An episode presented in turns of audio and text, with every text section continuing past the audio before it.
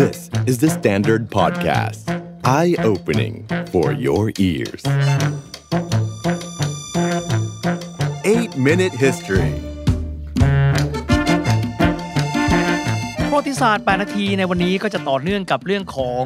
ปีพุทธศักราชเทียบกับคริสตศักราชแล้วก็เรื่องของปฏิทินต่างๆด้วยบ้านเราครับแต่เดิมทีเดียวเราใช้ปฏิทินที่เรียกกันว่าปฏิทินจันทรคติกันด้วยจวบจนกระทั่งในปีคริสตศักราช1888ก็คือปีที่20แห่งรัชกาลที่5แห่งกรุงรัตนโกสินทร์ครับ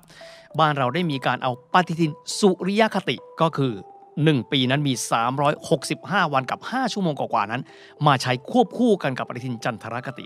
23ปีต่อมาครับคือปีที่2นะครับในรัชกาลที่6แห่งกรุงรัตนโกสินทร์ก็คือปีคริสตศักราช1912บ้านเราได้มีการเริ่มเรียงลำดับการนับปีด้วยการใช้ระบบพุทธศักราชหรือ Buddhist Era BE หรือพ.ศ.มาใช้ในการนับเลขปีตั้งแต่วันนั้นเป็นต้นมาหลายครั้งครับเรามีความเชื่ออย่างนึงนะครับว่าตัวเลข2ตัวคริสตศักราชนั้นช้ากว่าพุทธศักราช543ปีแต่ต้องยอมรับครับว่าเวลาถึงเวลาจริงเราอาจจะไม่สามารถเชื่อมต่อประวัติศาสตร์ไทยและโลกได้ด้วยการนับเลขและลบเลข543ดังนั้นวันนี้ครับประวัติศาสตร์8นาทีจะมีการรวบรวมเหตุการณ์สำคัญของประเทศไทยที่เป็นพ.ศ.เทียบเคียงกับประวัติศาสตร์โลกที่เป็นค.ศ.ให้ทุกท่านได้เข้าใจกันง่ายมากขึ้นกันด้วยนะครับเรามาเริ่มต้นกันเลยนะครับก่อนที่จะไปสู่ประวัติศาสตร์ของไทยกันเองนะครับขออนุญาตไปที่อุษาคเนย์ก็คือภูมิภาคเอเชียตะวันออกเฉียงใต้ของเรากันก่อนนะครับเวลาที่พูดถึงอารยธรรมในพื้นที่ของเราจะนึกถึงนครวัดนครธมครับก็เริ่มต้นก่อสร้างขึ้นในรัชสมัยของพระเจ้าสุริยะวรมันที่2นะครับของราชวงศ์ชัยวรมันนะครับซึ่งช่วงเวลาดังกล่าวเปรียบเทียบง่ายๆเลยนะครับใกล้กันกับช่วงการก่อสร้างของมหาวิหารนอตรดามแห่งกรุงปารีสโดยที่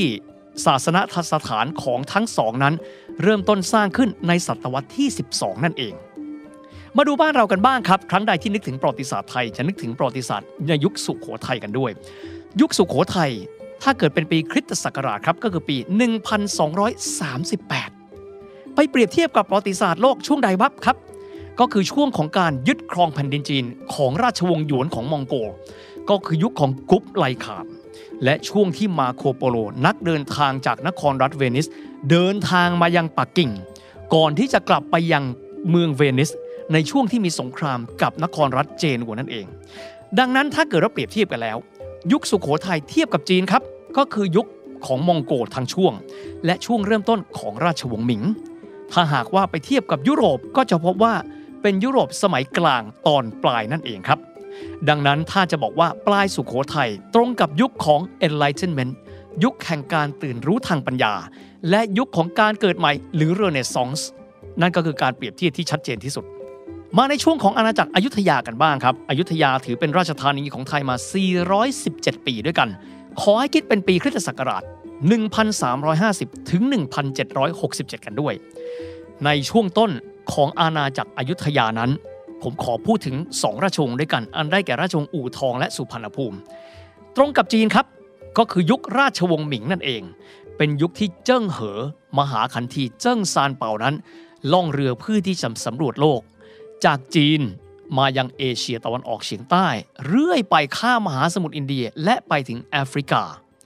หากว่าไปเทียบกันกับยุคของยุโรปแล้วต้นอยุธยานั้นตรงกันกับยุคเรเนซองส์และการเริ่มต้นการสำรวจโลกของคริสโตเฟอร์โคลัมบัสเพราะคริสโตเฟอร์โคลัมบัสนั้นค้นพบอเมริกาในปี 1492 ตรงกับอยุธยาตอนต้นนั่นเองเรเนซองส์เมนครับอย่างดาวินชีก็ดีหรือว่าอย่างไมเคิลแองเจโลก็ดีก็คือบุคคลในยุคนี้เรเนซองส์ยุโรปต้นอยุธยาของบ้านเราการเริ่มต้นก่อสร้างมหาวิหารบาซิลิก้าแห่งซานปิเอโตรหรือเซนต์ปีเตอร์สก็อยู่ในช่วงต้นอยุธยาเช่นเดียวกันทั้งนี้รวมถึงพระคริสต์มาร์ตินลูเทอร์พระสงฆ์ชาวเยอรมันได้มีการแปะคำประกาศ95ข้อในการประท้วงพระสันตะปาปาเลโอที่10ก็เกิดขึ้นในช่วงต้นอยุธยาเช่นเดียวกันด้วยทีนี้ครับอีกหนึ่งหมุดหมายในประวัติศาสตร์ไทยก็คือเรื่องของการเสียกรุงศรีอยุธยาให้กับอาณาจักรตองอูครับถ้าเป็นปีพุทธศักราช2112 ถ้าหากว่าไปตรงกับปีคริสตศักราช1564นั่นเองครับโดยที่ในช่วงเวลาดังกล่าวจุดแห่งประวัติศาสตร์ที่สำคัญก็คือยุคที่พระนเรศวรหรือพระเจ้าสันเพชรที่2กู้อิสรภาพจากตองอู่ได้ในปี1593ช่วงนี้หากว่าถามไปแล้วก็จะตรงกันกับในยุคเดียวกันครับกับการที่พระสันตะปาปาเกรกอรีที่13ได้มีการประกาศใช้ปฏิทินที่เรียกกันว่าปฏิทินเกรกอเรียนในปี1582นั่นเองกล่าวคือยังอยู่ในชุกของการตื่นรู้หรือว่า Enlightenment และยุคเรเนซองส์ของยุโรปนั่นเองมายุคของการเสียกรุงครั้งที่2ของอยุธยาต่อราชวงศ์อลองพญากันบ้างครับในช่วงนั้นตรงกับปีพุทธศักราช2310ถ้าหากว่าเป็นปีคริสตศักราชหรือว่า Anno Domini 1767ในยุคนั้นครับขอให้เทียบกับประวัติศาสตร์ใกล้ตัวกันก่อนยุคนั้นตรงกับยุคพระจักรพรรดิเฉียนหลงหรือพระเจ้าชิงเกาจงแห่งจักรวรรดิต้าชิงนั่นเองในปี1767ถึง1782ครับช่วงนั้นคือยุคแห่งการกอบกู้เอกราชและก็อยู่ในยุคของช่วงราชอาณาจักรธนบุรีในช่วงนั้นครับตรงกับยุคประวัติศาสตร์ยุโรปคือช่วงปลายราชวงศ์บูบองความตึงเครียดในบริติชอเมริกาและความพยายามของจักรวรรดิบริติชในการหาอาณานิคมในการทดแทนบริติชอเมริกาซึ่งกำลังจะประกาศเอกราชนั่นเองถัดมาคือยุครัตนโกสินทร์กันบ้าง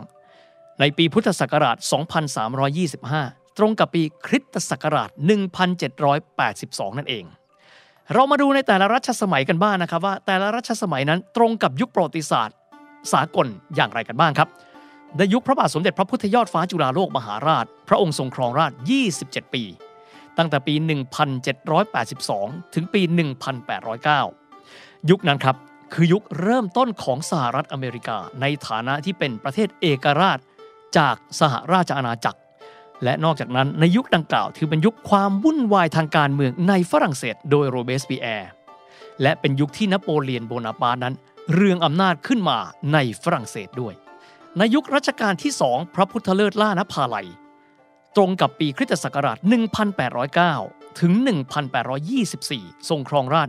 19ปียุคดังกล่าวครับตรงกับยุคสงครามนโปเลียนหรือว่านโปเลโอนิกวอร์ยุคดังกล่าวเป็นการเริ่มต้นของรัฐชาติในยุโรปเมืองเล็กๆนครรัฐเล็กๆในยุโรปรวมตัวกันเป็นประเทศใหญ่ขึ้น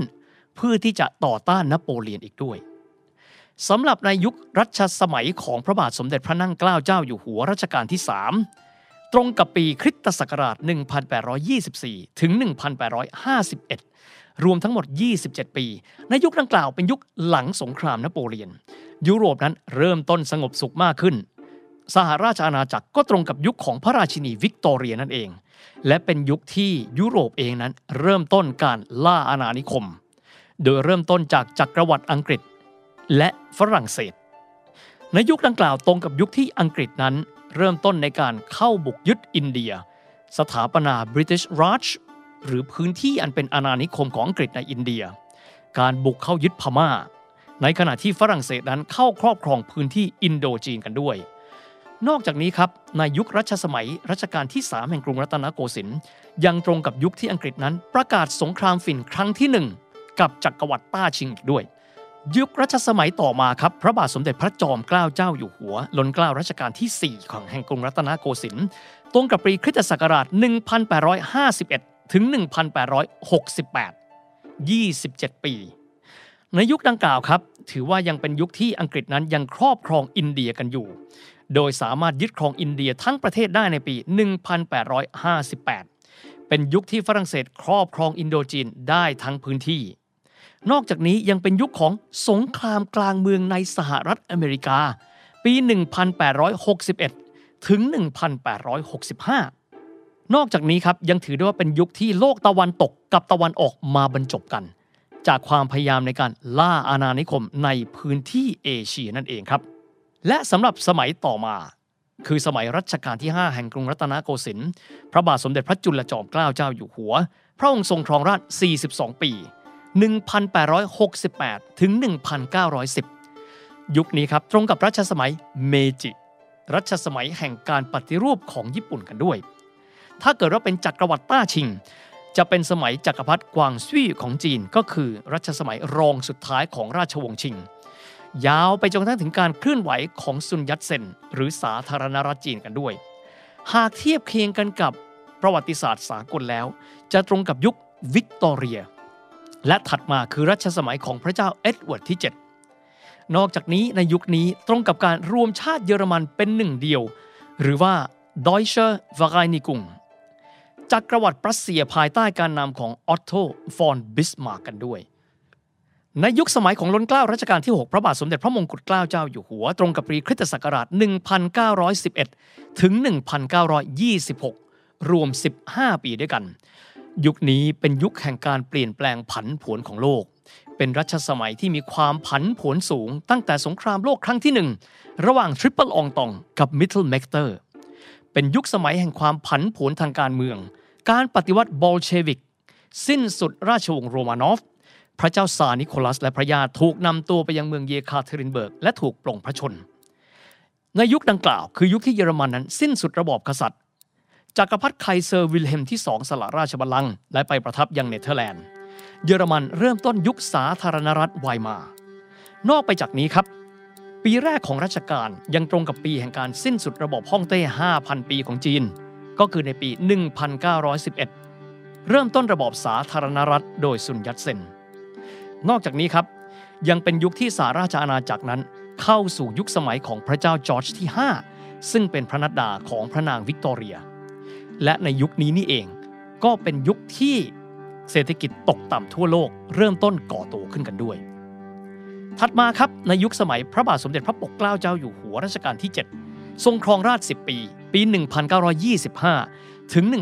1935ครับยุคดังกล่าวครับเป็นยุคของบรรยากาศหลังสงครามโลกครั้งที่1เศรษฐกิจตกต่ำทั่วโลกญี่ปุ่นเองเริ่มต้นขยายอำนาจเป็นจักรวรรดิญี่ปุ่นรุกรานจีนและประเทศต่างๆในเอเชียฝรั่งเศสเองเข้าสู่ยุคสาธารณรัฐที่4เยอรมันยังอยู่ในยุคของประชาธิปไตยไวมาร์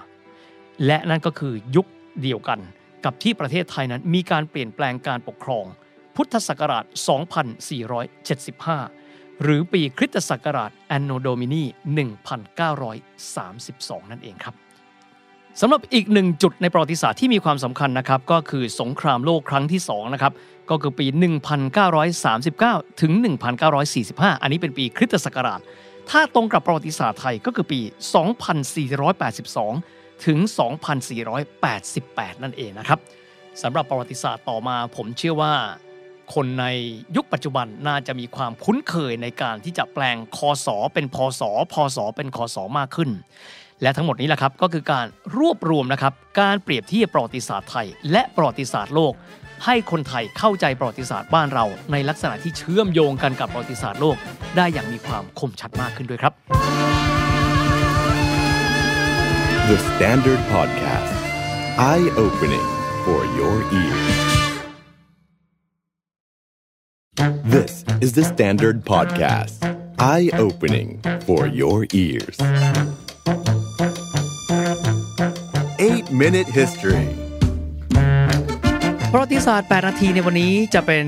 ความต่อเนื่องกันกับเอพิโซดที่แล้วที่ว่าด้วยเรื่องของความผันผวนทางการเมืองในกัมพูชาหลังจากที่ปี1979หรือ2522นั้นเวียดนามได้มีการส่งกำลังทหารในการเข้าปกครองกัมพูชาทั้งประเทศได้ในเวลานั้นเองหลายคนตั้งคำถามว่าประเทศไทยท่ามกลางสงครามเย็นนั้นเรามี positioning หรือเรามีจุดยืนอย่างไรกันแน่อย่างที่ได้เคยเรียนไปก่อนหน้านี้ครับว่าสงครามเย็นนั้นเปรียบเสมือนกระดานหมากรุก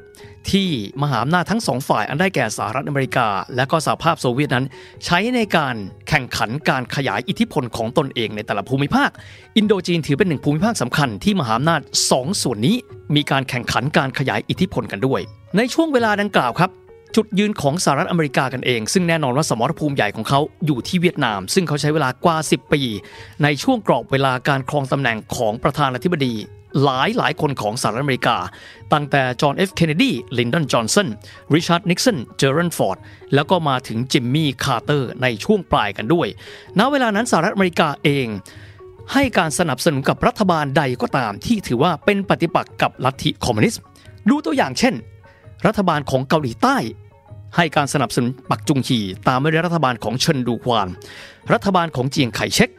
รัฐบาลของเฟอร์ดินานด์มาโกสในฟิลิปปินส์ในตัวเวียดนามเองก่อนหน้านั้นคงจำกันได้ว่าสหรัฐอเมริกาให้การสนับสนุนรัฐบาลของเวียดนามใต้นำโดยโงดินเดียมสำหรับกัมพูชาเองสหรัฐอเมริกาให้การสนับสนุนกับรัฐบาลของจอมพลลอนนอนกันด้วยซึ่งในส่วนนี้ประเทศไทยเองณกรอบเวลาในช่วงนั้นอยู่ภายใต้การปกครองของระบอบเผด็จการทหารไม่ว่าจะเป็นจอมพลสฤษดิ์ธนรัตน์จอมพลถนอมกิติขจรในช่วงที่สงครามเวียดนามนั้นทวีความเข้มข้นสหรัฐอเมริกาใช้พื้นที่ของประเทศไทยในการเป็นฐานในการที่จะยันการขยายอำนาจของลัทธิสังคมนิยมซึ่งแน่นอนที่สุดครับผ่านมาทางเวียดนามหลังจากที่เวียดนามนั้นได้เริ่มต้นมีการขยายอำนาจในกัมพูชา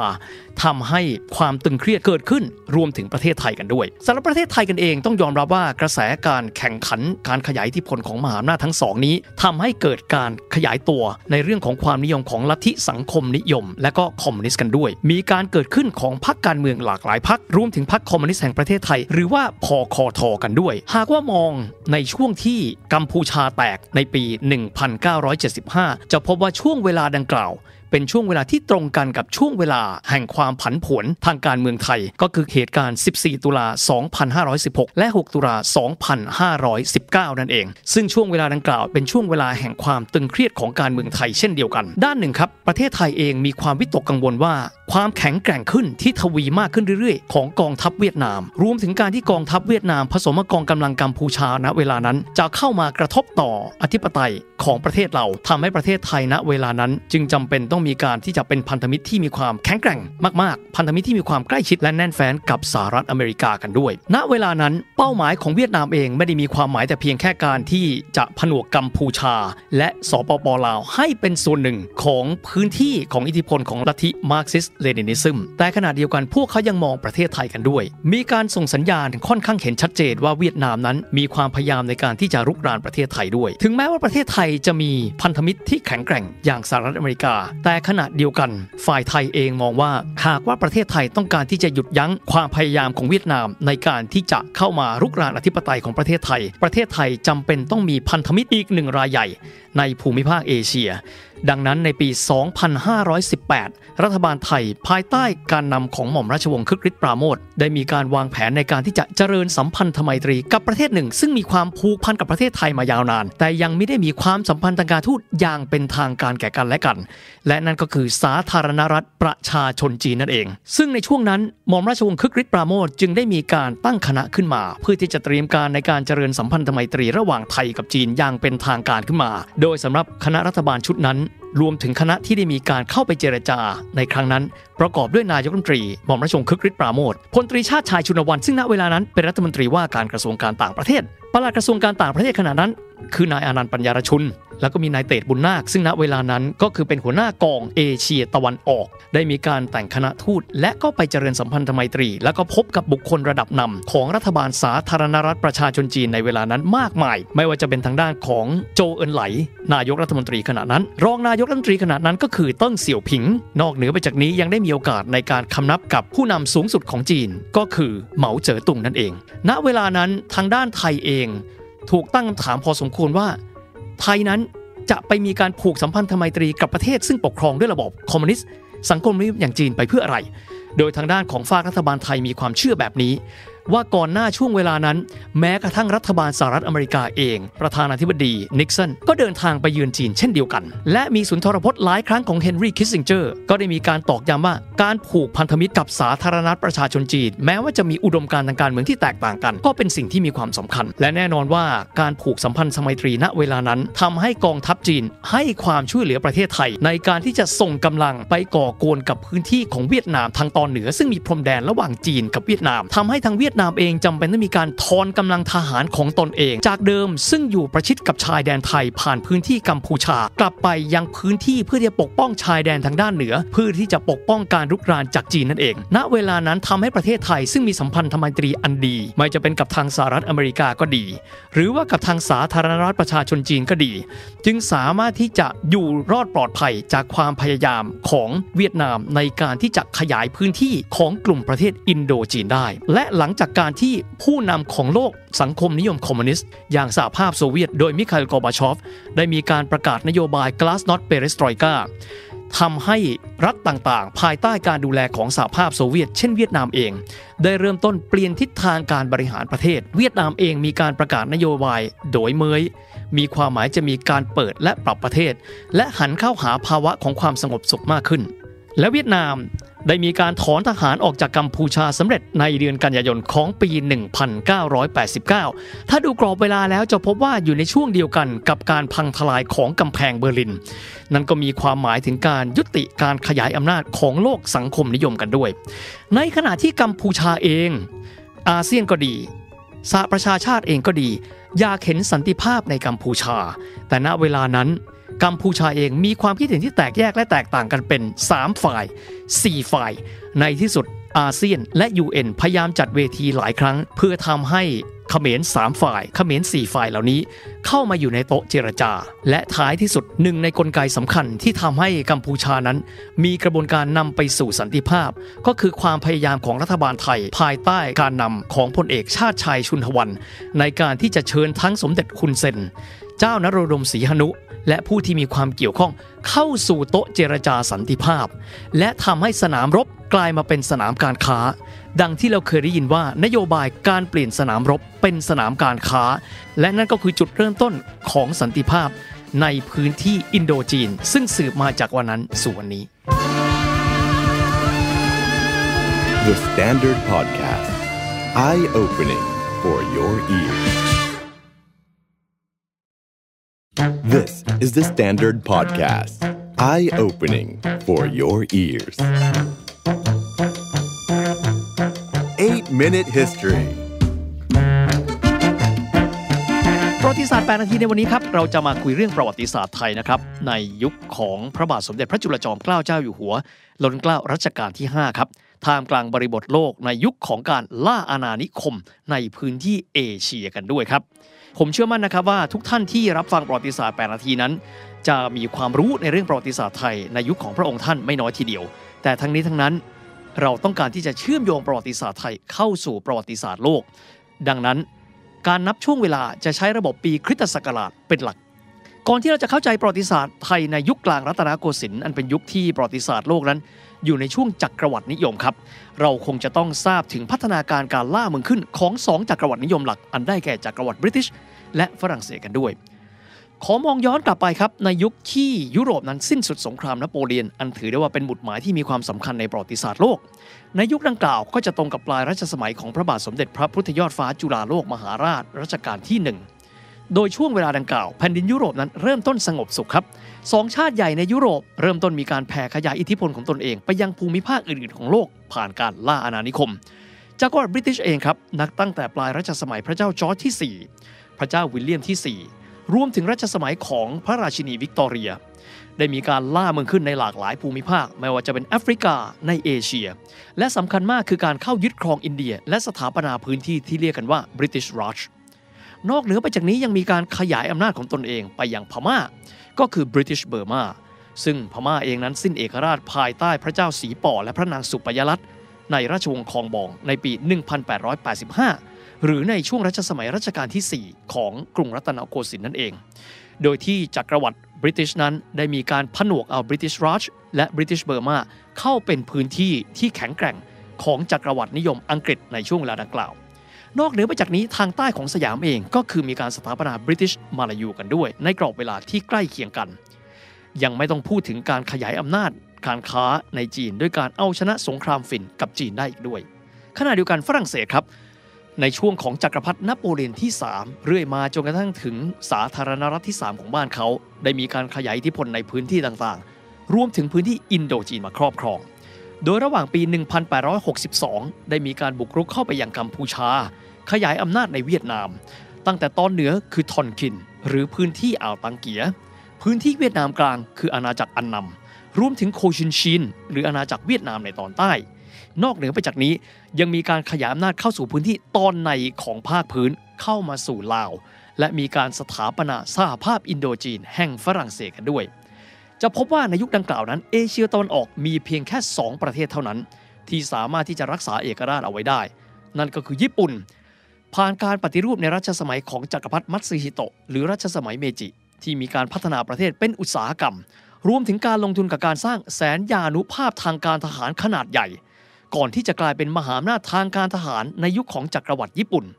อีกหนึ่งประเทศที่ยังคงสามารถทำรงไว้ซึ่งเอกราชได้ก็คือสยามประเทศของพวกเรานั่นเองมองจากแผนที่ครับประเทศเพื่อนบ้านของสยามในช่วงเวลาดังกล่าวตกเป็นเมืองขึ้นของ2จักรวรรดินิยมตะวันตกไปหมดแล้วมีความหมายว่าปืน2กระบอกหันหน้าเข้าหาสยามประเทศอย่างชัดเจนและนับตั้งแต่รัชสมัยของพระบาทสมเด็จพระนั่งเกล้าเจ้าอยู่หัวรัชกาลที่3พระองค์ทรงตระหนักถึงภัยคุกคามจากโลกตะวันตกโดยเคยรับสั่งว่าภัยคุกคามจากยวนพม่านั้นคงไม่มีแล้วคงจะเป็นภัยจากฝั่งตะวันตกเสียมากกว่าพระบาทสมเด็จพระจอมเกล้าเจ้าอยู่หัวล้นเกล้ารัชกาลที่4รัชกาลถัดมาทรงเล็งเห็นถึงความจำเป็นของการศึกษาศิลปวิทยาการความสำคัญของภาษาต่างประเทศเพื่อเตรียมในการพัฒนาสยามนั้นให้ทันสมัยพระโอรสและพระธิดาหลายพระองค์เริ่มต้นศึกษาภาษาตะวันตกกันแล้วและในปี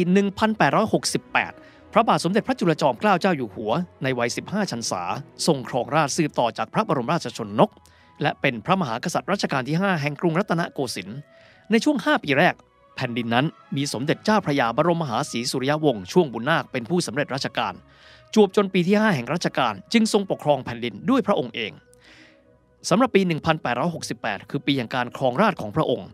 ถือเป็นปีที่ 29ของพระราชินีวิกตอเรียและถือเป็นปีที่2ของพระจักรพรรดิมัตสึฮิโตะหรือพระจักรพรรดิเมจิของญี่ปุ่นนักประวัติศาสตร์เองพยายามที่จะเปรียบเทียบยุคสมัยของพระบาทสมเด็จพระจุลจอมเกล้าเจ้าอยู่หัวกับรัชสมัยของพระเจ้ามัตสึฮิโตะว่าใกล้เคียงกันมากจักรพรรดิเมจิครองราชย์ในปี 1867 และสิ้นสุดรัชกาลในปี 1912 ในขณะที่รัชสมัยของรัชกาลที่ 5 เริ่มต้น 1 ปีหลังจากยุคเมจิคือปี 1868 และสิ้นสุดรัชกาลในปี 1910 มีความหมายว่ารัชสมัยของสองพระองค์นั้นอยู่ในช่วงกรอบเวลาที่ใกล้เคียงกันเป็นอย่างมากสำหรับในยุคสมัยของพระองค์ทรงตระหนักถึงภัยคุกคามที่โลกตะวันตกนั้นล่าเมืองขึ้นจนกระทั่งประทิษชายแดนสยามทุกด้านไม่ว่าจะเป็นฝั่งตะวันออกฝั่งใต้ฝั่งตะวันตกและฝั่งเหนือดังนั้นความจำเป็นในการพัฒนาสยามให้มีความทันสมัยจึงมีความจำเป็นเป็นอย่างยิ่งพระองค์ได้ทรงยกเลิกธรรมเนียมการหมอบคลานการเริ่มต้นการแต่งกายแบบตะวันตกการเลิกทาสในปีที่ 24ของรัชกาลก็คือในปีคริสตศักราช 1892 นอกเหนือไปจากนี้พระองค์ยังทรงตระหนักถึงการกระชับความสัมพันธ์กับประเทศมหาอำนาจซึ่งมิได้เป็นคู่ขัดแย้งโดยตรงของสยามอย่างยิ่งเหตุการณ์สำคัญที่ไม่อาจจะละเลยไปได้คือในปีที่2ของรัชกาลในเวลาดังกล่าวพระองค์ได้ทราบว่ามกุฎราชกุมารของจักรวรรดิรัสเซียหรือว่าซาเรวิชแห่งราชสำนักโรมานอฟได้เสด็จเยือนประเทศในเอเชียตะวันออกเฉียงใต้และเสด็จประทับอยู่ที่สิงคโปร์ระหว่างที่มีการเยือนเอเชียกันด้วย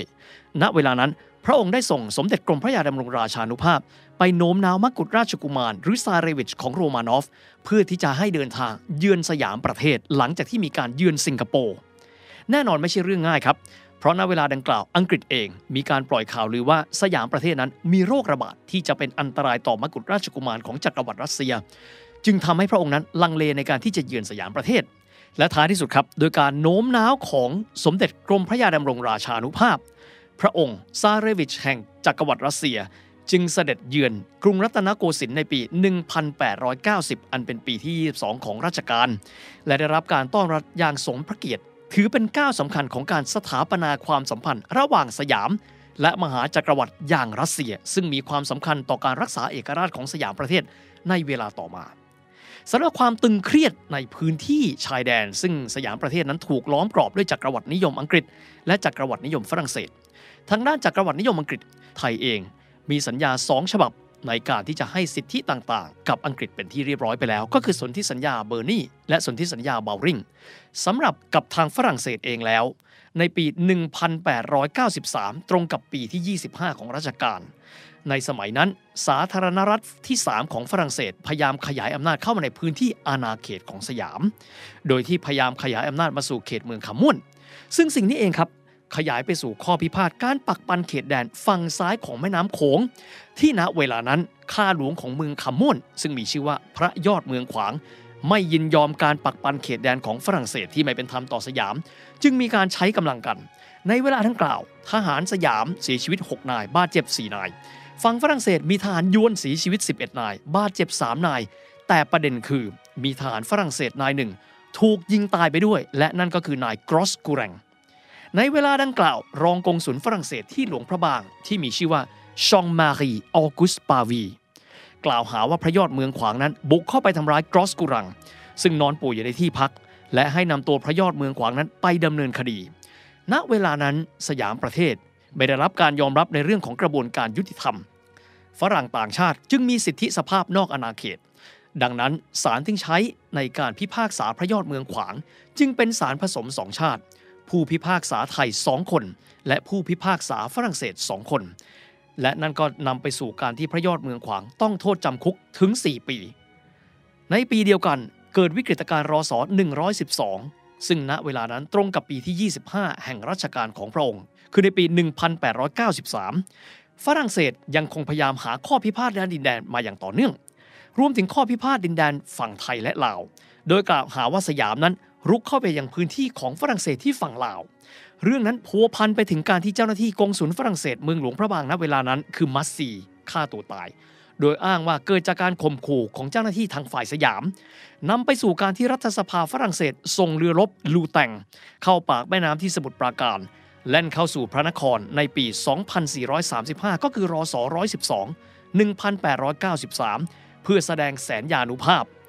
นอกจากนี้ยังได้มีการส่งเรือรบอีก2 ลำคือโคเม่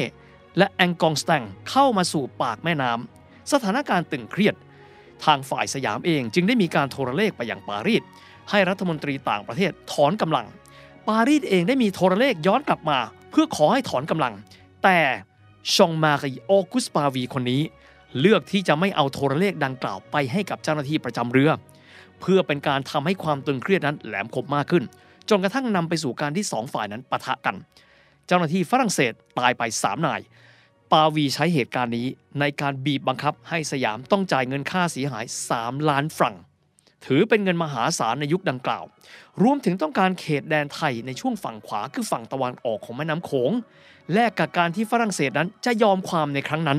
สยามประเทศเองณเวลานั้นไม่มีทางเลือกนอกเหนือไปจากการที่ต้องจ่ายเงินค่าปรับและเสียสิทธิในการเก็บภาษีในเขตจังหวัดพระตะบองศรีมราชและศรีโสพลเป็นพื้นที่ 25% ของประเทศไทยในปัจจุบันคือพื้นที่ 143,000 ตารางกิโลเมตรให้กับฝรั่งเศสส่วนจันทบุรีถูกยึดไปอยู่ในอารักขาของฝรั่งเศสจนกว่าสยามจะจ่ายค่าชดเชยครบ3 ล้านฟรังนอกจากนี้ฝรั่งเศสเองยังคงต้องการขยายพื้นที่ไปยังฝั่งลาวอีกด้วยณเวลานั้นสยามประเทศได้มีการติดต่อไปยังรัฐบาลอังกฤษเพื่อขอให้ช่วยไกล่เกลี่ยเจรจาแต่รัฐบาลอังกฤษบอกแต่เพียงว่าทำได้เพียงการให้ฝรั่งเศสนั้นยุติการขยายอิทธิพลเพิ่มเติมสาเหตุหนึ่งเพราะอังกฤษเองกลัวฝรั่งเศสจะมีการขยายพื้นที่ในลาวซึ่งจะไปชนกับบริติชเบอร์มาณเวลานั้นอังกฤษเองยื่นคำขอเพิ่มเติมบอกอังกฤษพร้อมที่จะไกล่เกลี่ยกับฝรั่งเศสในระดับนั้นได้แต่สยามต้องยกพื้นที่รัฐฉานซึ่งมีคนพูดภาษาไทยได้นั้นให้กับอังกฤษเป็นการแลกเปลี่ยนกันด้วยสำหรับเงิน3ล้านฟรังในเวลาดังกล่าวคือเงินที่พระบาทสมเด็จพระนั่งเกล้าเจ้าอยู่หัวรัชกาลที่3เก็บเอาไว้ในถุงแดงซึ่งพระองค์ท่านนั้นได้มาจากกำไรการค้าขายระหว่างประเทศที่พระองค์เก็บไว้ในรูปแบบของเหรียญกระสาบทองคำเม็กซิโกซึ่งณเวลานั้นเป็นสื่อกลางการทำธุรกรรมที่ได้รับการยอมรับเป็นอันมากในเวลาดังกล่าวแน่นอนว่าเหตุการณ์นี้นำมาซึ่งความโทมนัสของพระพุทธเจ้าหลวง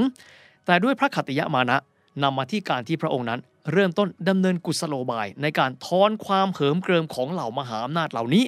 โดยเฉพาะฝรั่งเศสนั้นลงไปด้วย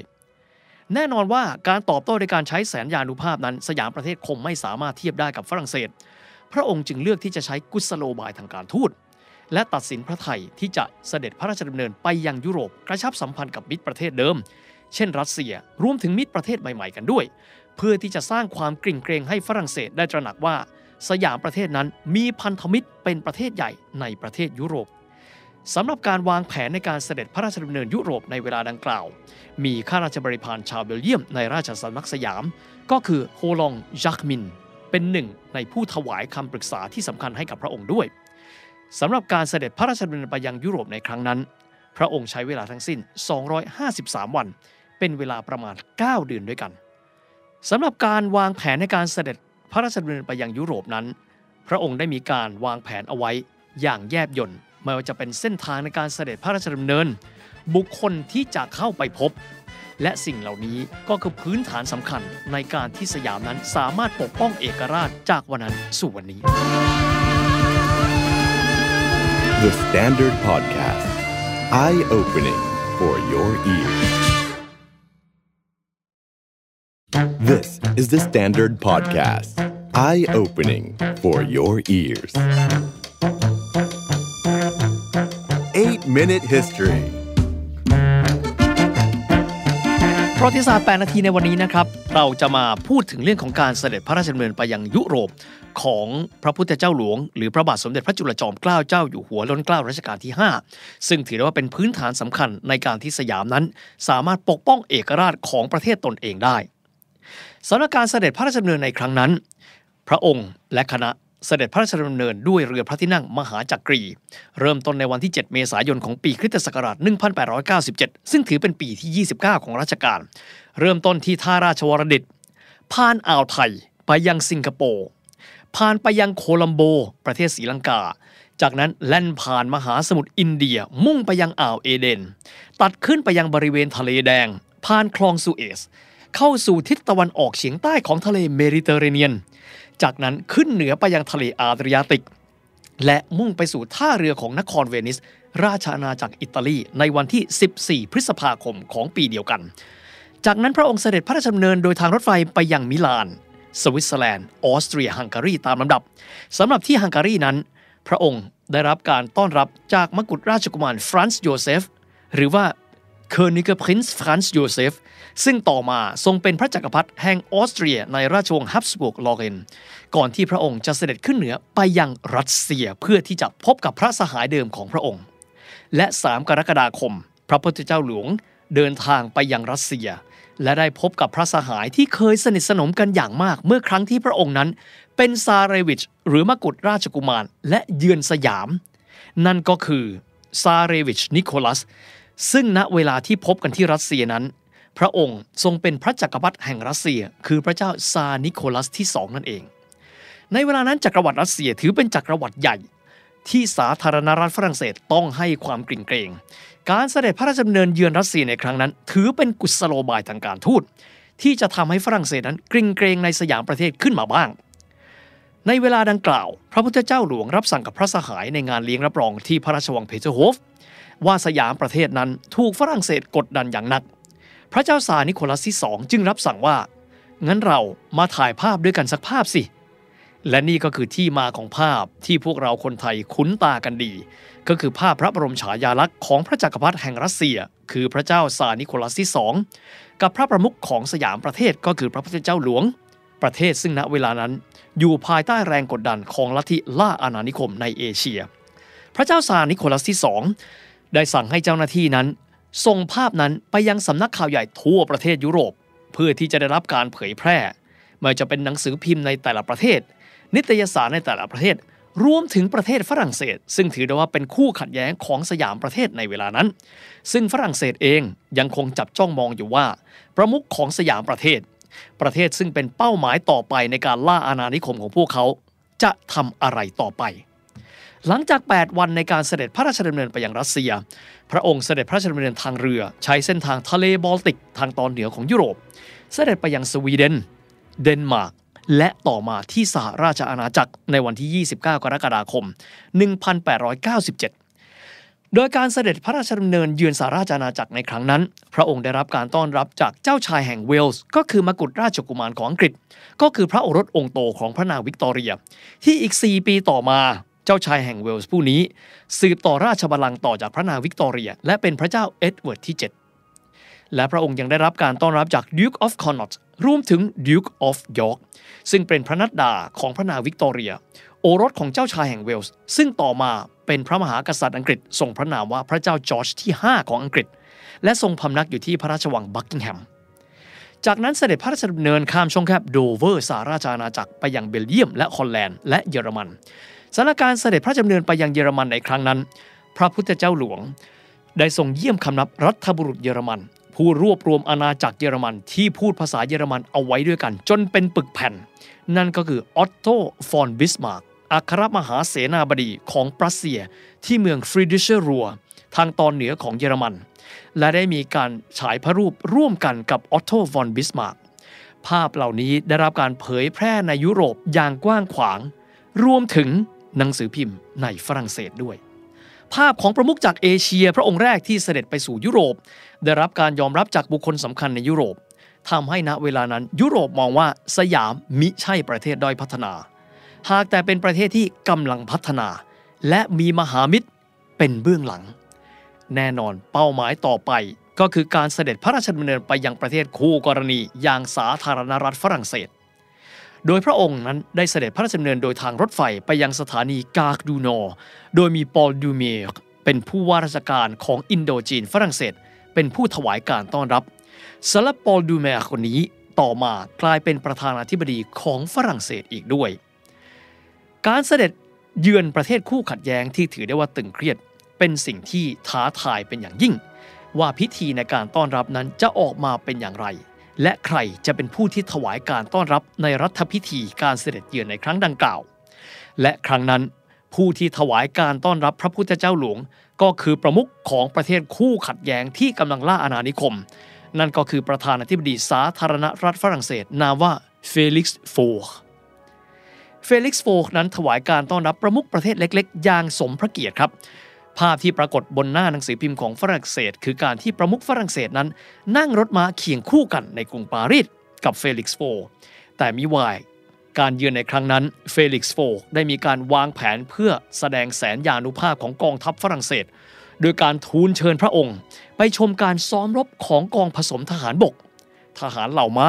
เหล่าปืนใหญ่และเหล่าราบที่ราบแซงกองแต่งหลังจากที่เสร็จสิ้นภารกิจในการเสด็จเยือนฝรั่งเศสได้รับการต้อนรับอย่างสมพระเกียรติ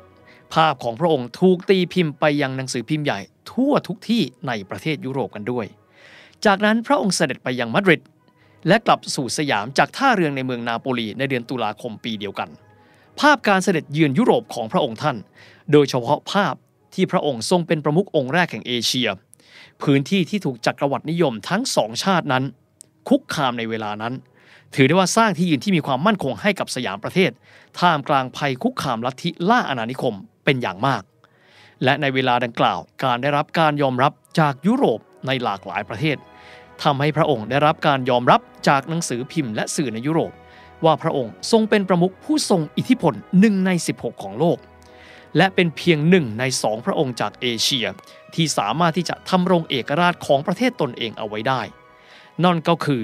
สยามประเทศและญี่ปุ่นนอกเหนือไปจากนี้การพัฒนาการวางระบบการศึกษาตามอย่างตะวันตกในสยามประเทศถือว่าเป็นอีกหนึ่งสำคัญที่พระองค์นั้นได้มอบให้กับสยามประเทศในเวลานั้นและเป็นพื้นฐานของการพัฒนาสังคมสยามให้มีความมั่นคงทันสมัยในเวลาสืบมา The Standard Podcast Eye-opening for your ears This is the Standard Podcast. Eye-opening for your ears. 8-Minute History. ประวัติศาสตร์ 8 นาทีในวันนี้นะครับเราจะมาคุยถึงภูมิหลังทางประวัติศาสตร์ของความเชื่อของคนไทย2 อย่างด้วยกันครับคำแรกคือความเป็นมาของคำว่าไม่เชื่ออย่าลบหลู่และอีกหนึ่งคำครับซึ่งหลายคนจะเคยได้ยินนั่นก็คือคำว่าพุทธกับไสยไปด้วยกันวันนี้นะครับเราจะมาคุยกันนะครับว่าสิ่งเหล่านี้ที่พูดกันมามีที่มาที่ไปกันด้วยนะครับประเทศไทยเองเราชอบพูดเสมอว่าเราเป็นเมืองพุทธครับหากมองในเชิงของประชากรศาสตร์แล้วพบว่าประชากรมากกว่า90%นับถือศาสนาพุทธและก็มีวิถีชีวิตแบบชาวพุทธกันด้วยแต่ขณะเดียวกันครับเราก็มีความเชื่อและวิถีชีวิตที่มีการผนวกเอาค่านิยมพิธีกรรมและความเชื่อต่างๆของศาสนาพราหมณ์ควบคู่กันไปด้วยแต่นอกเหนือไปจากนี้ครับสังคมเราเท่าที่ผ่านมาตั้งแต่สมัยสุโขทัยจวบจนวันนี้เป็นสังคมที่ให้อิสระเสรีภาพในการนับถือศาสนาต่างๆทำให้พวกเรานั้นอยู่กันอย่างกลมเกลียวในสังคมที่เรามักจะเรียกกันว่าสังคมพหุวัฒนธรรมแต่นอกเหนือไปจากอิสระเสรีในการนับถือศาสนาต่างๆแล้วยังเป็นสังคมที่ให้พื้นที่กับความศักดิ์สิทธิ์สิ่งเหนือธรรมชาติ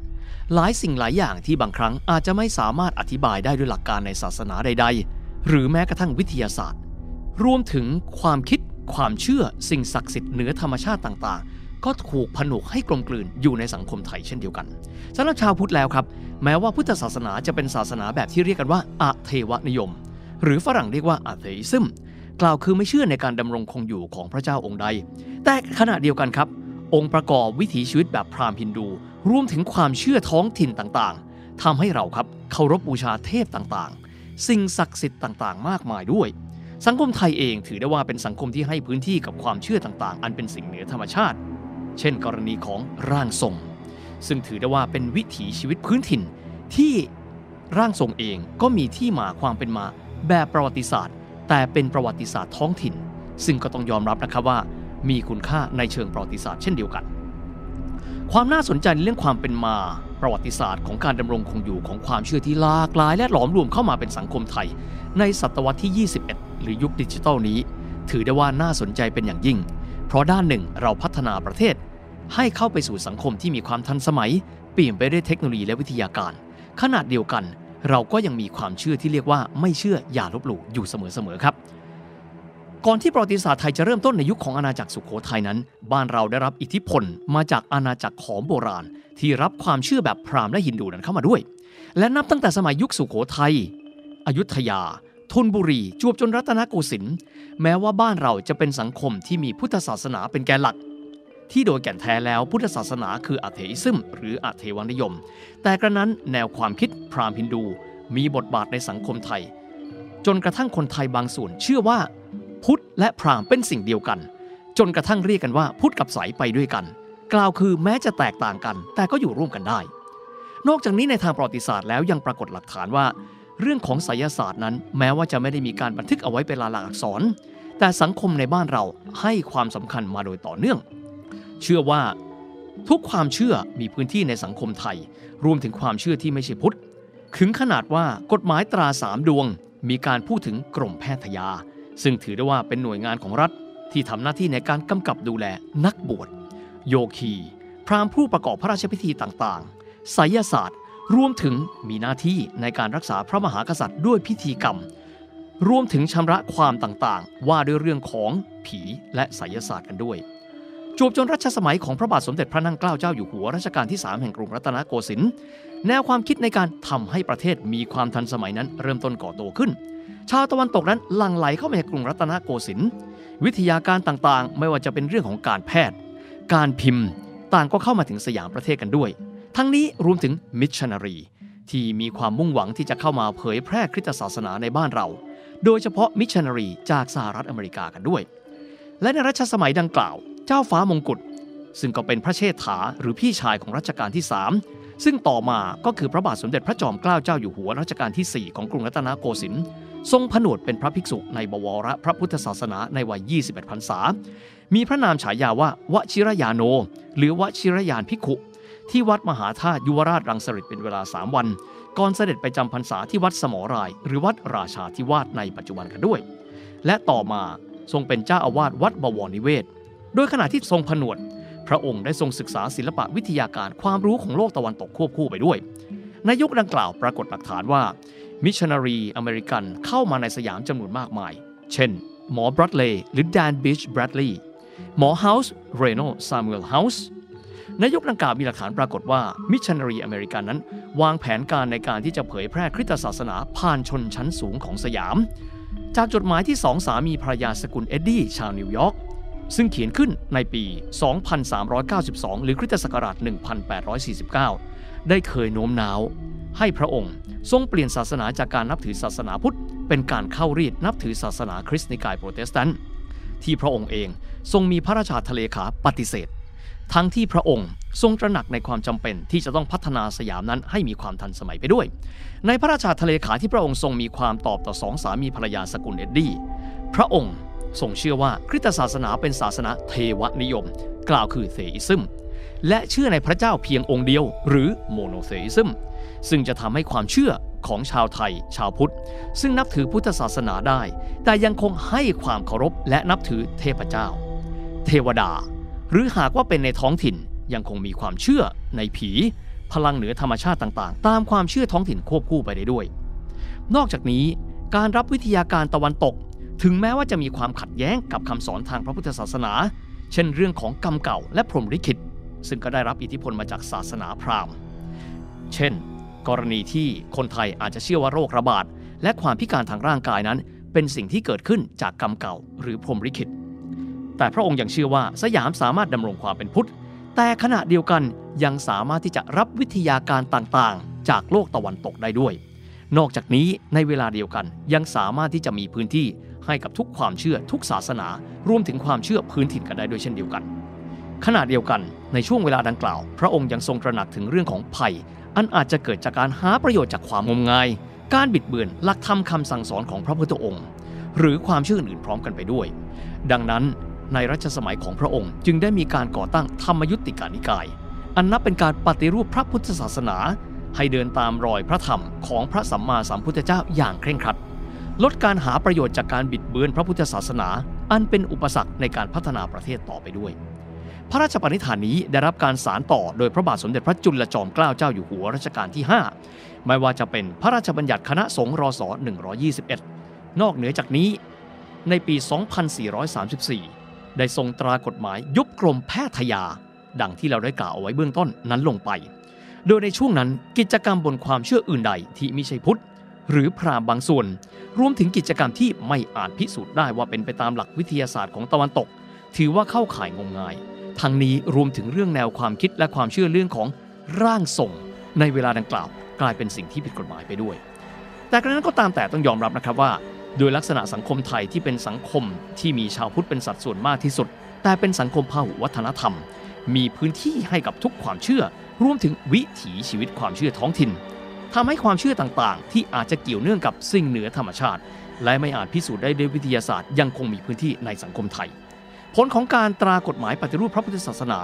และการยุบกรมแพทยานั้นมีผลเฉพาะแต่เพียงพื้นที่พระนครและหัวเมืองใหญ่แต่เพียงเท่านั้นหากแต่พิธีกรรมความเชื่อของลัทธิบูชาผีรวมถึงแนวความเชื่อของการส่งเจ้าเข้าผียังคงมีอยู่กันอย่างแพร่หลายไปด้วยไม่ว่าจะเป็นเรื่องของพิธีกรรมที่เป็นพราหมณ์ฮินดูเรื่องความเชื่อเช่นเรื่องของร่างทรง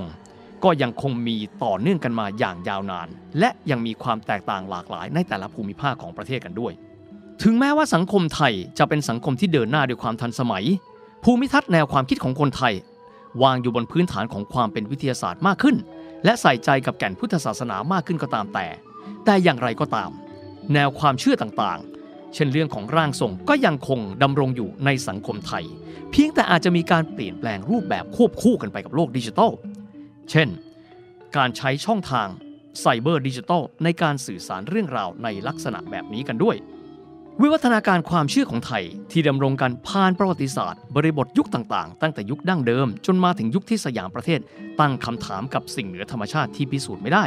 ยังคงเป็นสิ่งที่คนไทยนั้นต้องหาคำตอบกันต่อไปว่าอะไรคือดุลยภาพที่เหมาะสมที่สุดสำหรับสังคมของไทยในการที่ด้านหนึ่งจะผลักดันสังคมนั้นให้เจริญก้าวหน้าทัดเทียมกับชาติที่มีความเข้มแข็งทางวิทยาศาสตร์เทคโนโลยีแต่ขณะเดียวกันก็ยังคงจะต้องมีพื้นที่ที่เหมาะสมให้กับสิ่งที่เป็นศรัทธาและความเชื่ออันเป็นวิถีชีวิตของคนไทยในสังคมของเราอีกด้วย The Standard Podcast Eye Opening for Your Ears